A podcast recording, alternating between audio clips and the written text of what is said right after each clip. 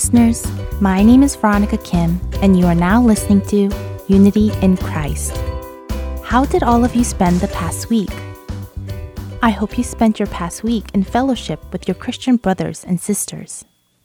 After moving to Arizona, there was a particular question that I often heard from my friends back in New Jersey. They asked me how I was surviving in a place where I didn't know anyone and had no one to confide in. This group of girls was very close to me, and we helped each other our difficult times by giving each other strength and courage. I think that they were asking me these questions because they were saddened by the fact that I was no longer there to share in their hard times, and because now I live on the other side of the country. Honestly, my friends were right in that it was hard at first to make any friends in a place where I didn't know anyone. However, I am so thankful to God that I have met such special people here at Heart and Soul Ministries. People that I can confide in and share my thoughts. I think it's very true that we all need someone that we can lean on. If you look in the dictionary to look up what cling means, it means to hold on tightly to or remain very close to. It can also mean to lean on something to receive help from. But does it mean the same when we cling or hold tightly onto God? There are multiple examples in the Bible that tells us to cling or hold tightly onto our God. Deuteronomy chapter 10 verse 20 says, "You shall fear the Lord your God. You shall serve him and cling to him and shall swear by his name. Deuteronomy chapter 30, verse 20 says, By loving the Lord your God, by obeying his voice, and by holding fast to him. The Bible teaches us to hold tightly unto God. We will continue our discussion after this song.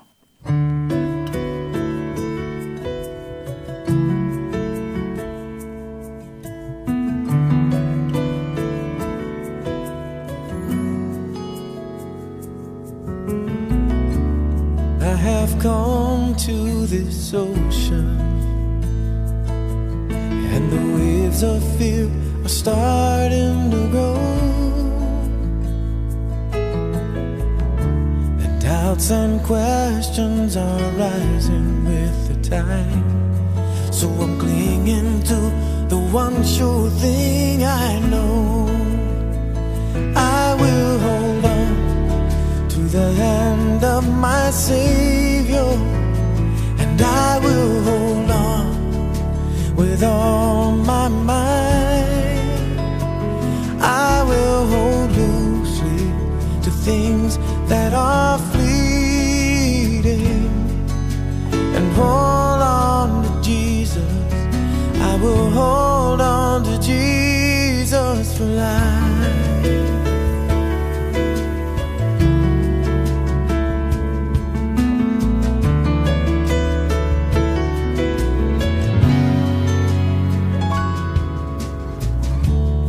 I've tried to hold many treasures. It just keeps slipping through my fingers like sand. But there's one treasure that means more than breath itself.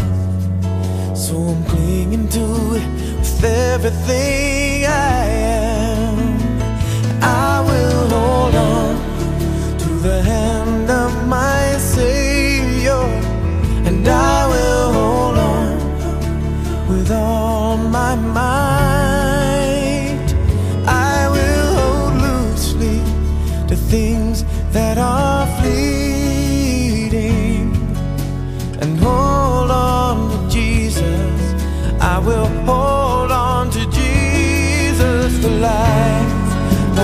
Child holding on to a promise. I will cling to His word and believe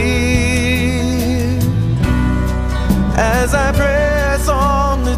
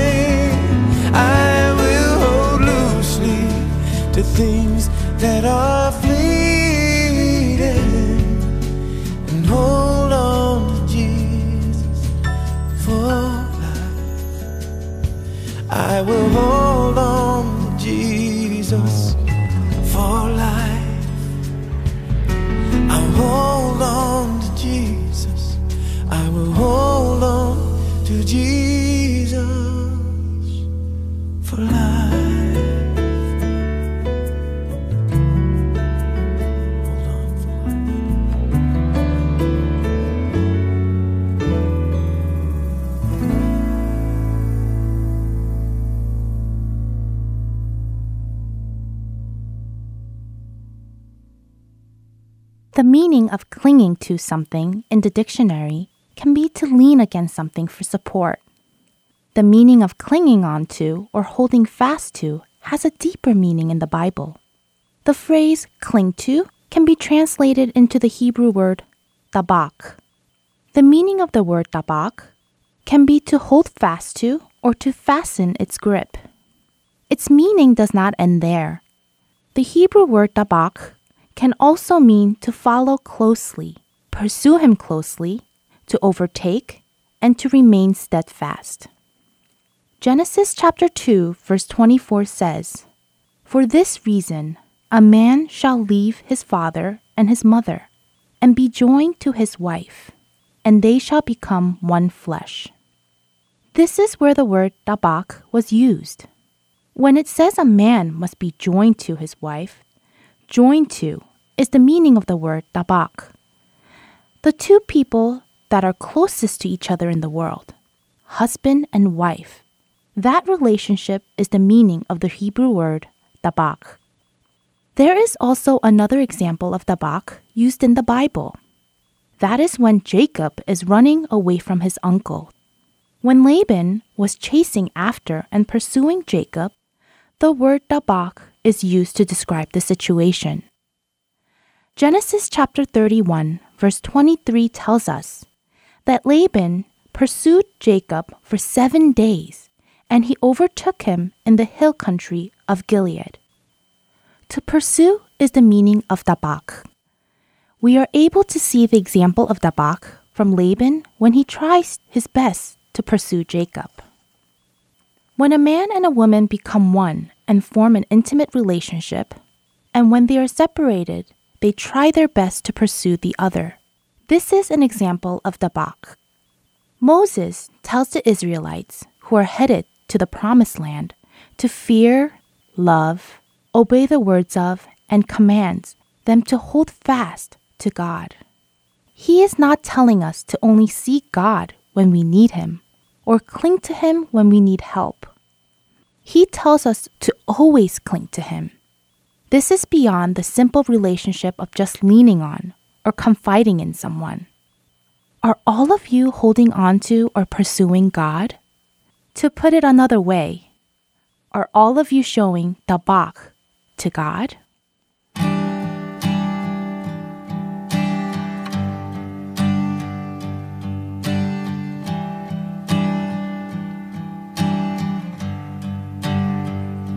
And I close my eyes to see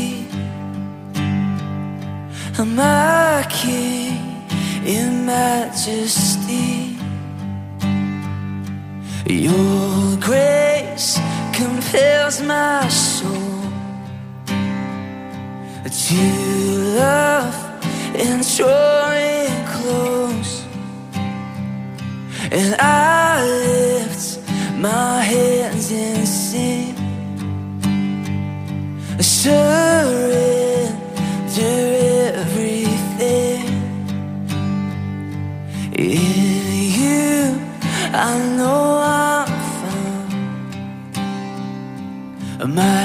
To you I bow.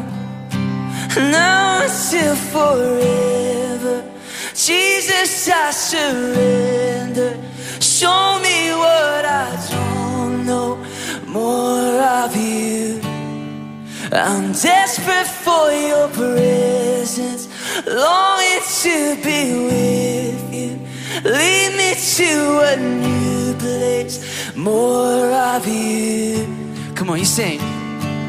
Through the fire, I'll persevere.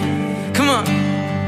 I won't submit to anything. Where I go, you've been before. All my trust. And all my trust is in you. Now until forever, Jesus, I surrender. Show me what I don't know, more of you. I'm desperate for your presence, longing to be with you. Lead me to a new place, more of you. Now until forever, Jesus, I surrender. Show me what I don't know, more of you. I'm desperate for your presence, longing to be with you. Lead me to a new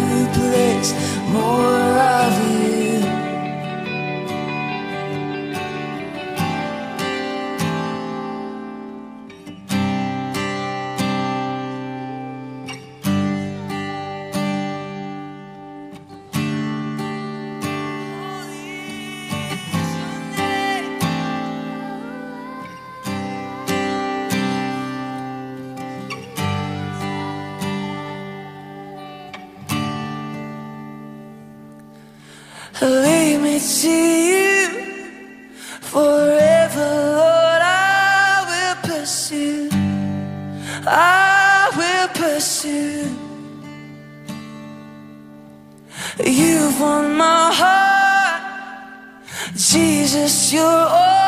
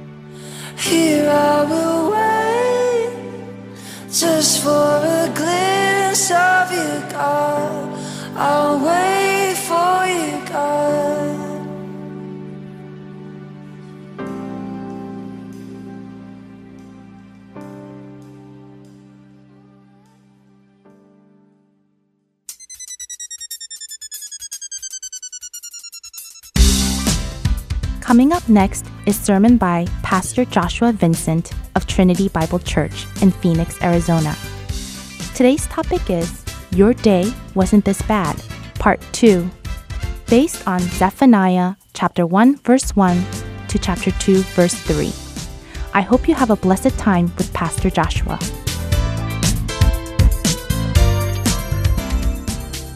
If we were to ignore God's judgment, His justice, that part of God's character, I think it would be very similar to me inviting you to come over to my house and come into my backyard and play with my pet lion. And I were just to say, hey, you know, I've got this great pet. I wanted you to come look at it. It's really cuddly. Um, he's got a lot of fur. He's beautiful. He's a beautiful, majestic looking animal. I mean, as you gaze at this animal, you're just gonna you're gonna be enamored. I mean, I, I haven't seen many animals as beautiful as this animal. And so, what I need you to do, I'm gonna let you in. Um, just wait till I say go, and I want you to step in, and then I'm gonna shut the door behind you, and I'm just gonna leave you in there. Okay? That probably would get me in some trouble, right? And somebody might start to think that, okay, if, if that's the way that you're introducing me to your pet lion, maybe there's more to this lion that he's cute, cuddly, and fuzzy. Right? And it's the same way when we introduce you to God. If we introduce you to God and we say that you need to submit to God, that you need to obey God because He's your creator, if we, if we say those kinds of things and we say, but there's no teeth in that lion, then you're going to say, well, why does it matter that I know you're lying at all? Friends, I want you to know that God is a majestic lion. He is beautiful. He is glorious. When you stare at him, you're going to be amazed and filled with wonder. There is no greater God than God, the true God, the living God. There is no greater Savior than Jesus Christ, his Son, who was sent for us. He was made for us to be amazed and filled with wonder at.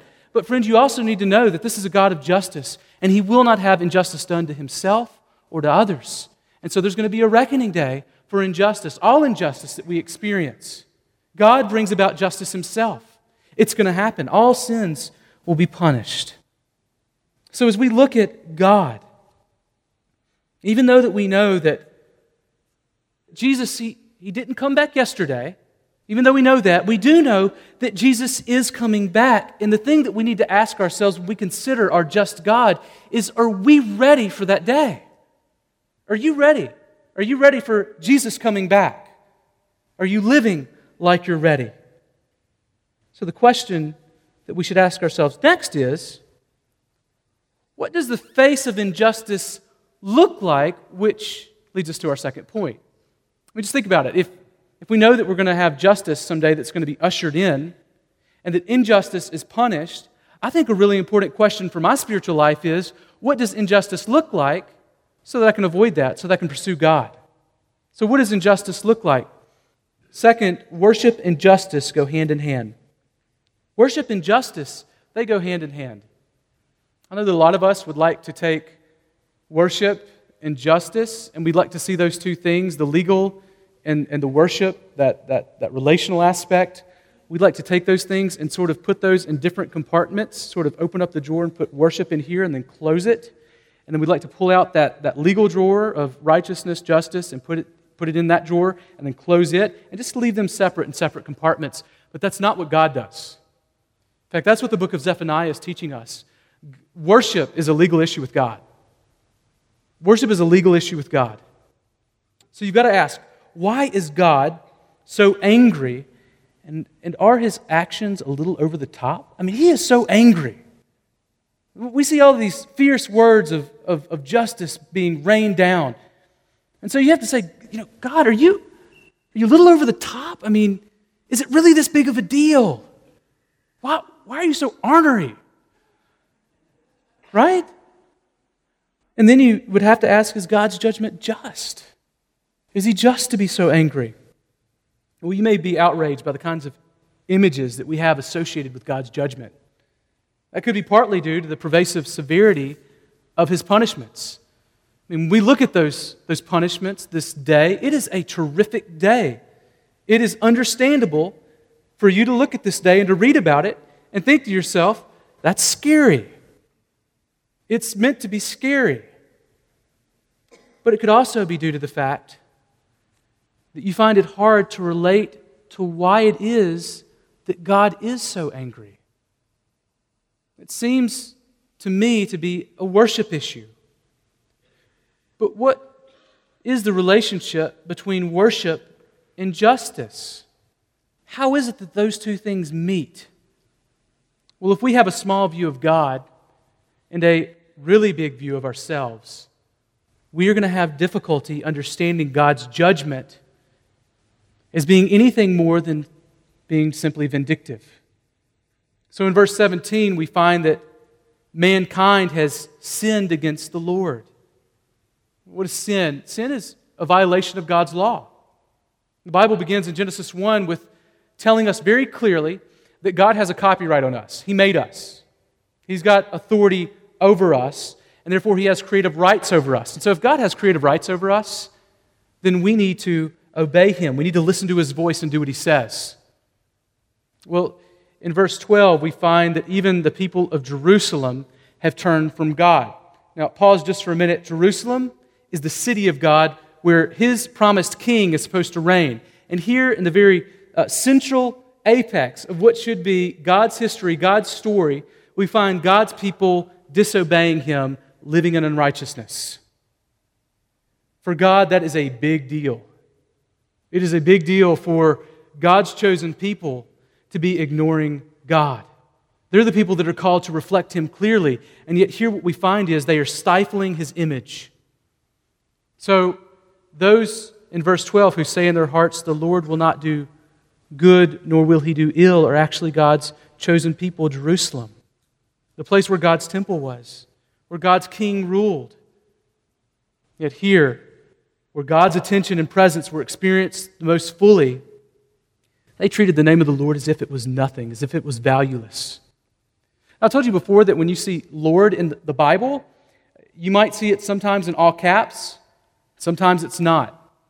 When it's in all caps, it's speaking of Yahweh, the covenantal name of God that's given to God's people. So here, what we find is, is that God's people, God's covenant people, have ignored God, the people that God has promised Himself to. So I want you to just sort of put yourself in this frame of mind for, for just a minute. Um, imagine that you save somebody's life, that you risk your life to save somebody else's life, that you rescue them. And, and after that moment, uh, that person completely just forgets about what it is that you've done for them and treats you like you're just any other guy or any other girl. Wouldn't that be, wouldn't you feel a little bit offended and saddened by that, that you had risked your life for this person, that you have done this noble thing? Even though I know you're not doing it for your glory, you're doing it for God's. But really, honestly, I mean, wouldn't you feel a little bit sad that a person wouldn't acknowledge you as being of worth for that? Well, think about God's chosen people in Jerusalem. This is a people that were a, a no account people. They were slaves in Egypt. They're sitting there in slavery, in bondage. They are hopeless. And all of a sudden, in the middle of that, God comes in with his mighty hands, and without them lifting a sword, he rescues them from one of the most powerful nations in all of the world. Okay, fast forward a thousand years. People in Jerusalem are saying, oh, God, he doesn't, he's not going to do ill or good. God doesn't do anything. He's kind of a lazy God. He doesn't help us, he's absent. Can't you see how that would be a horrible way for God's people to respond to him, their great God who had loved them? That's exactly what's happening here in Jerusalem. This God who has saved them, who has put his name on his people, they've rejected him. In fact, what we find is, is that these people, actually, Israel, it is the worship of God that is calling down God's justice. Do you catch that? It, all throughout Zephaniah, the reason that God is bringing justice is because of worship issues. The fact that his people are not worshiping him. Worship is simply submitting to and loving God and his word. It's not fundamentally about music. Music is a, small expression of our worship to God, but it's part of a bigger life type decision making reality where, with all of our lives, we're making decisions as though Christ Jesus is Lord over us. That's what worship is. You know, we, we make our lives a living sacrifice for God. That's what worship is. And so, for the people of God, what they have a problem is, is worship. In verse 1 4, we're told that even some of God's priests are worshiping Baal. And then in verse 5, some of God's people are bowing down to worship stars while they also bow to worship Yahweh. Verse 6 These and others have turned from following the Lord, and they do not seek of the Lord or inquire after him. They, they do not talk, they are not relating with God. This is the thing that God's getting hyped up about. His people are ignoring Him. They are not praying to Him, they are not seeking Him, they are not living for Him. And by verse 18 in chapter 1, we find Yahweh saying, In the fire of His jealousy, God's jealous here, and He can do that, He's God. All the earth shall be consumed for a full and sudden end. He will make of all the inhabitants of the earth. And what is it that, that God's so jealous about? It's His name being made great, the name of the Lord being made great. That's why His anger is burning in chapter 2, verses 1 and 3. It's because His people have been slumming. They've been going after smaller, lesser idols, worshiping them as God rather than God Himself. They're treating rubble and stars like their God rather than Yahweh, who's faithfully loved them. Not to mention that they're taking created things and, su- and substituting them for the Creator God. Now, from God's perspective, this is high treason, it's infidelity against the king. Worship is an issue of justice when you were created for the worship of God. If you were created for the worship of God, and you're disobeying God by not worshiping Him, then it is an issue of justice. And here's the big problem God's people are so wrapped up in sin in themselves that they couldn't begin to seek after the Lord. They are numb to the coming day, and numbness to the day of the Lord will lead to a numb life. Friends, if, if we become numb to the fact that there is a day of the Lord that's coming, where God is going to judge, then our lives are going to become numb and meaningless. They're going to become saltless and empty and shallow. And if we aren't thinking regularly about and anticipating that great and awesome day, if that's not the day that we're looking forward to, then we're going to become, I believe, petty Christians. I sense that in my own life. I, there are regular seasons where I become really, you know, just kind of introverted. And I have to remind myself of the greater day that's coming. That even though the problems of today might seem so big and so, so much like problems that I just can't overcome or deal with, that, that there's a greater day that's coming. And I can't forget that day because that's the day that I look to for with both fear and trepidation and hope. So we need to constantly be thinking about and reflecting on the day of the Lord. If we seek the day of the Lord, we are going to have a lively life. And the day of the Lord in Zephaniah, what it's meant for us for, is Zephaniah intends it to be a day that we consider so that we live differently. Another way to put this for academians that's really going to bore you is our eschatology should affect our ethics. Our, our understanding of the day, the end times that are to come, should affect the choices that we make in the here and now. That's the way that we should live, looking forward to that day, living in the here and now based on what the future is to come. We live as though today could be the day that Christ shows up. End times motivate us now. That's what the New Testament says. The New Testament authors are constantly speaking of this great and awesome day that is to come. And what they say about this great and awesome day that is to come is that it should affect the way that we live. So I just I looked at, at some of the ways that the New Testament spoke of this. I'm not going to have scripture references, but here's some ways that end times the day of the Lord should change the here and now. We're told that it motivates us to be just in our treatment of others. Because God is just, one way that we serve and worship God is displaying justice to others, seeking justice. To all men, we seek justice as much as we can, we can seek justice. Now, that's not the ultimate end. Social justice is not the ultimate end for us. The ultimate end that we want to see for people is for them to come to the saving knowledge of Jesus Christ as Savior and Lord. But that doesn't mean that justice is unimportant. We need to reflect the character of our great God. It also motivates us to evangelize the lost. I mean, think about it. How bad of an evangelist are you going to be if you think that Jesus is never coming back? Right? like, I'll get to it soon. You know, we've got plenty of time. You know, Jesus is going to come back someday, but never probably in my lifetime. Friends, that'll make for stale evangelism. But if you really, if we really believe that Jesus is coming back, and I'm not saying that I'm, i want you to go out and hold a billboard up on Peoria, uh, not kind of our flavor. But I am saying that relationally with your friends and with your family, how hungry, if we really believe that Jesus Christ could come back at any moment like he says he could, how much more passion and energy and faithfulness and prayer would we spend in evangelism? It's, today, it could be that we haven't told anybody of Christ in a really long time because we haven't really thought about the reality of Jesus Christ coming back. That it's not just something in a book like other books, it's something in the Word of God that's been given to us and it's promised to come about. We need to be sharpened and motivated to evangelize the lost. It motivates us to search our own hearts because we know that someday Christ is going to come in with a lamp, like we were told in Zephaniah. Searching out, seeking out the hearts of his people, seeking out the land, seeking out the, the sins of the world. We, we should, in our own hearts, run and flee from sin. We should be motivated by that great and awesome day when Christ comes back and reveals our hearts, reveals our nature, reveals our deeds. The end of the, the end of the time, the day when Christ comes back, should motivate us to that. It should motivate us to, to be patient amidst suffering.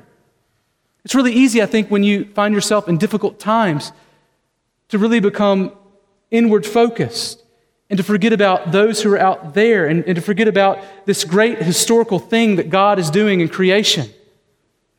You can become consumed by suffering. Suffering can burn you up. But suffering won't burn you up if you understand it in the context of God's greater plan, where God is using you individually and us collectively to bring about glory to his name. Trusting that there's going to come a day of reckoning where justice will be poured out, where it will be seen that all of the sufferings that we have been given are a, a beautiful sacrifice made to our great God. Suffering has meaning, it motivates us to understand that. It motivates us to rejoice even amidst suffering. Philippians 4 4. Rejoice in the Lord always. And again, I say rejoice. Be an example, let your example of graciousness be known to all men, for the Lord is near. In other words, we, we should be gentle with all people, gracious with all people, loving with all people, and rejoice even in suffering, even when times are difficult, because we know that a greater day is coming. And that great day that is to come is going to make all things right. And we trust and hope in that. That's what the believer looks forward to. The day of the Lord motivates that. It motivates us to love other Christians, encouraging them to turn from sin. Because we know that, that the brothers and sisters in Christ in this room, regardless of how old or how young you are, regardless of what race or gender you are, regardless of where you're coming from, regardless of how much money you have, uh, one day Jesus Christ is going to come back and forever, we're going to be the family of God, knit together, spending time worshiping Him. And so we, we need to love now like it's a forever kind of love. That's the reality of what it means to be part of the family of God. So we are a, a people that are motivated by the return of Jesus Christ. It changes and affects the way that we live. In conclusion, we know that all of us have had bad days. We have been called by Zephaniah to anticipate a greater day. In fact, every bad day that you have is really just a foretaste of a greater bad day that is coming. I, I hope that's encouraging to you. There's a greater bad day that's coming. Fortunately for us in Christ, it's a day of hope for us. But it at least gives us a small taste daily of the thing that we've been saved for. And we just amplify that times infinity. This is the hope that we are given in Christ. So the day of the Lord is going to be horrific for those that are not worshiping God in spirit and in truth. In Jesus Christ, who is the Lord who ultimately will come and fulfill this prophecy of Zephaniah, this worldwide sweeping away. So, friend, this morning, are you ready for that day? Are you living like it? I think all of us need to do some more.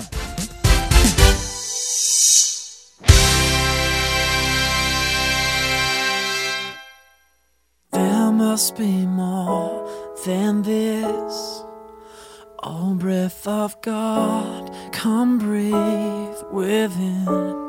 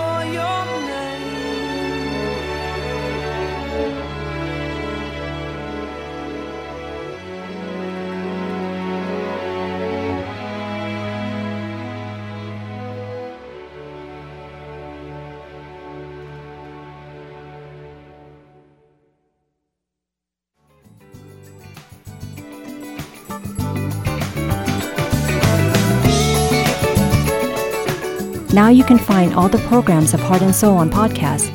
You can easily play this week's or past week's program, or even download them on your device in just a few minutes. Search for Heart and Soul at your iTunes stores now.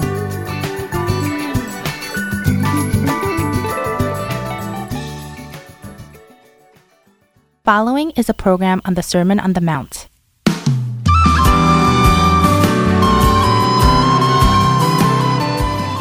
Hello, listeners. This is Brian Winston with the Sermon on the Mount. Up to this point, we have studied eight of the Beatitudes presented in the Sermon on the Mount. By studying these Beatitudes, we are able to learn more about Jesus and how these eight Beatitudes express the characteristics of Jesus. Therefore, we Christians who are promised the kingdom of heaven should try to acquire these same characteristics. If these eight Beatitudes show the essential characteristics of Jesus' disciples, then the following passages about salt and light tell us how we are to influence the world around us. Matthew chapter 5 verses 13 through 16 says, "You are the salt of the earth, but if the salt has become tasteless, how can it be made salty again? It is no longer good for anything except to be thrown out and trampled underfoot by men. You are the light of the world. A city set on a hill cannot be hidden. Nor does anyone light a lamp and put it under a basket, but on the lampstand, and it gives light to all who are in the house. Let your light shine before men in such a way that they may see your good works and glorify your Father who is in heaven. I believe most of us are familiar with the words salt and light.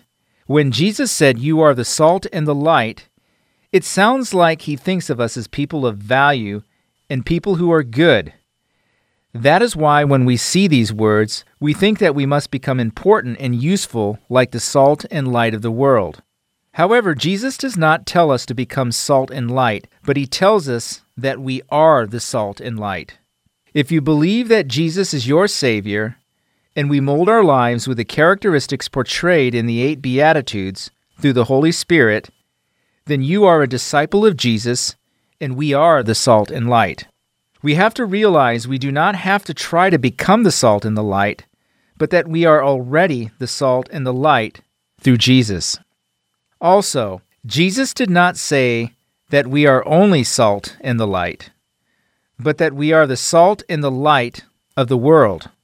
He is telling us that the place where we need to show our work of being salt and light is in the world.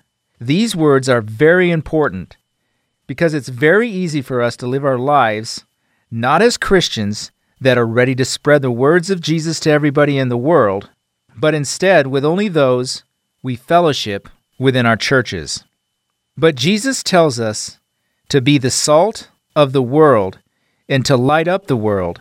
It is not the church that needs the salt and the light, but the dark and perishing world that needs it.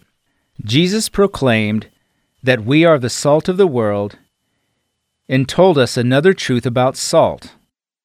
In verse 13, Jesus says, But if the salt has become tasteless, how can it be made salty again? This means that the purpose of the salt is for the saltiness, but if it's tasteless, then it loses its meaning and value. Even back in the days when there were no refrigerators, salt was used to preserve the food. Salt was and still is important in something that we need in our lives. Because the world does not know Jesus, it rots with sin. The followers of Jesus are like the salt that preserves righteousness in a corrupt and evil world. However, there is one condition they must not lose the saltiness in order to show Jesus to the world through them. What would happen if salt loses its taste? The destiny of the tasteless salt is written in verse 13. It says that salt without taste is no longer good for anything except to be thrown out and trampled underfoot by men. In fact, it is true that in the old times, tasteless salt was used as a material to rot the earth. When the Bible mentions deserted wastelands, it often uses the term land salt. In Deuteronomy chapter 29, it describes a land disaster. It says, All its land is brimstone and salt. In Ezekiel chapter 47, it says, But its swamps and marshes will not become fresh, they will be left for salt. In this way, the salt that loses its taste is thrown out, and the land becomes a wasteland. The purpose of the salt is to preserve something from rotting. But when it loses its taste, it's not only thrown away, but it rots away altogether. If we do not become different from this world, then we lose our purpose and rot away with the world. Now let's learn about the importance of light. In Matthew chapter 5 verse 14, Jesus says, "You are the light of the world." Jesus, who calls us the light, was the true light of the world. John chapter 1 verse 9 introduces Jesus as the true light which coming into the world enlightens every man. Jesus is not called the light because he is actually glowing or had an attractive appearance. The Bible actually states he has no stately form or majesty that we should look upon him, nor appearance that we should be attracted to him. Jesus is the light because he has life in him. In John it says, In him was life, and the life was the light of men. Jesus said, I am the light of the world. He who follows me will not walk in the darkness, but will have the light of life. We, as followers of Jesus, who were once walking in darkness, are now light through Jesus. The purpose of light is to remove darkness and light up the surrounding areas.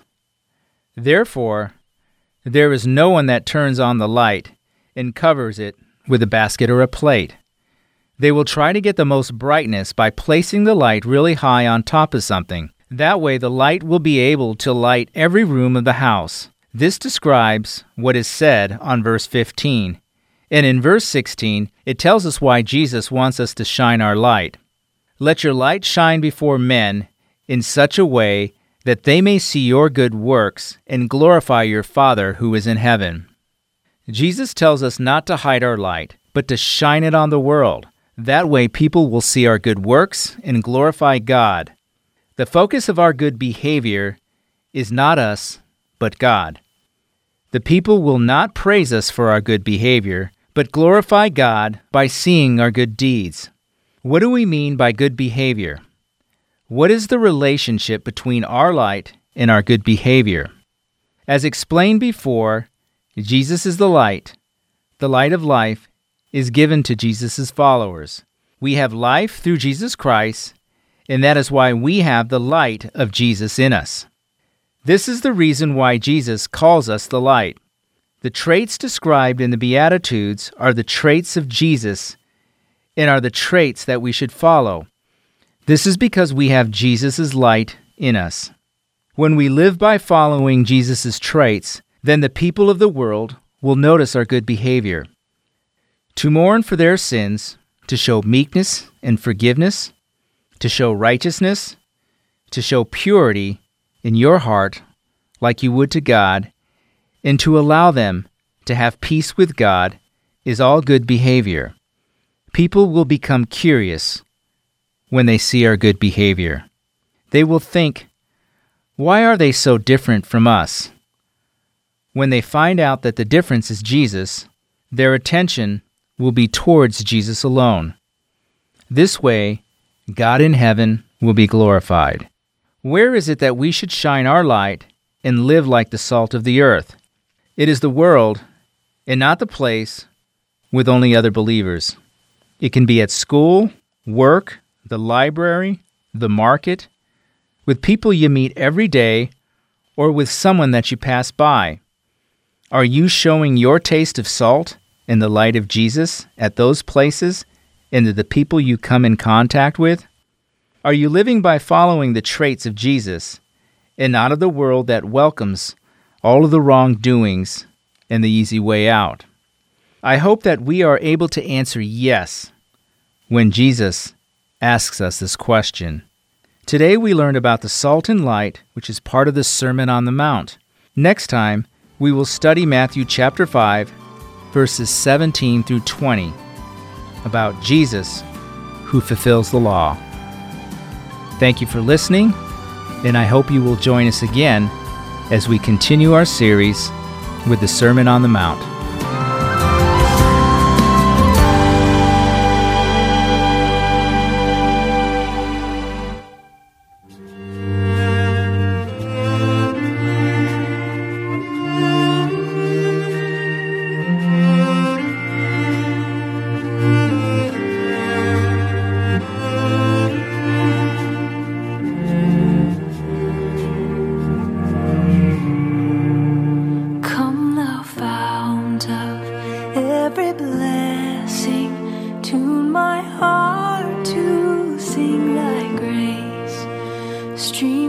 Mercy, never ceasing, call for songs and loudest praise. And teach me some melodious sonnet sung by flaming tongues above.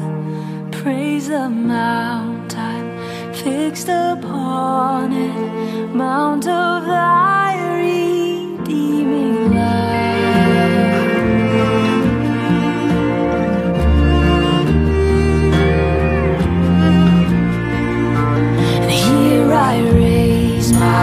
my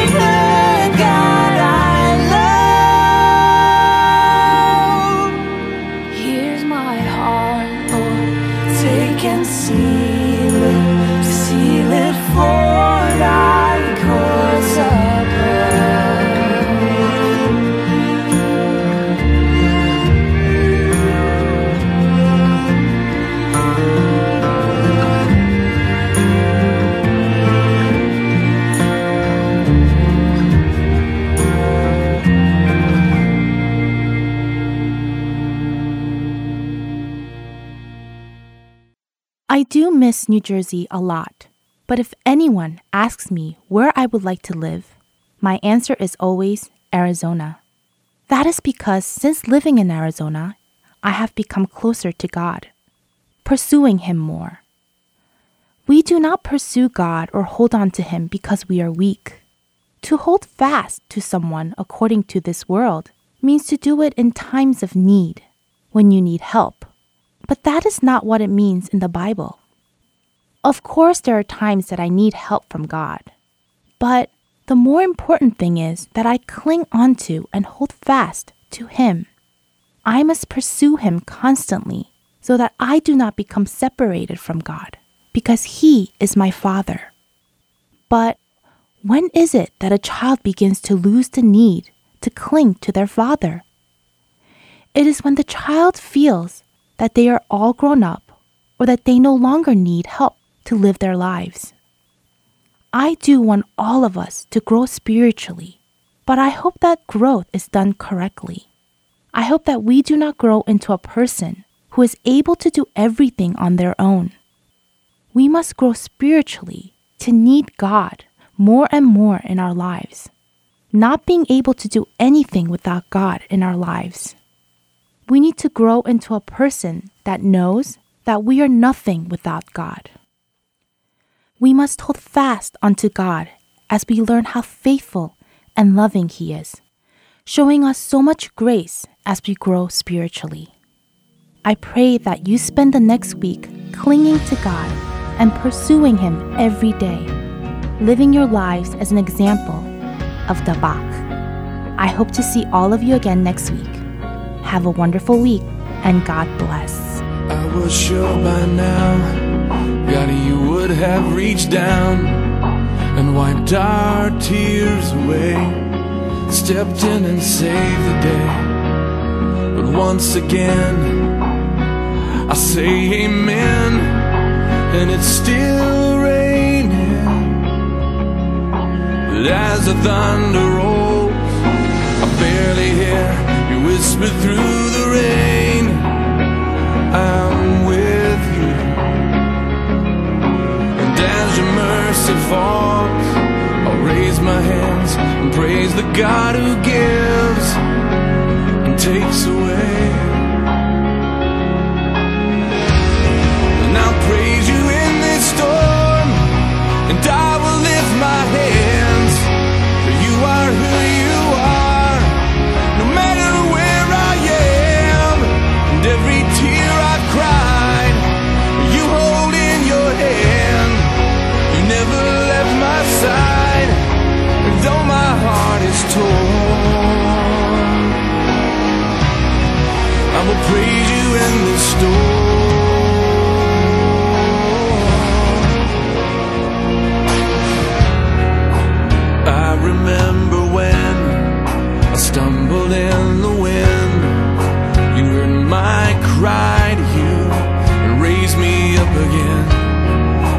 Strength is almost gone.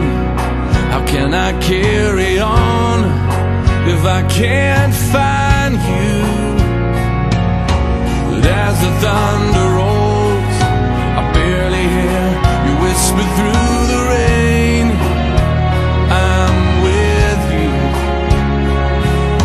And as your mercy falls, I'll raise my hands and praise the God who gives takes away. And I'll praise you in this storm,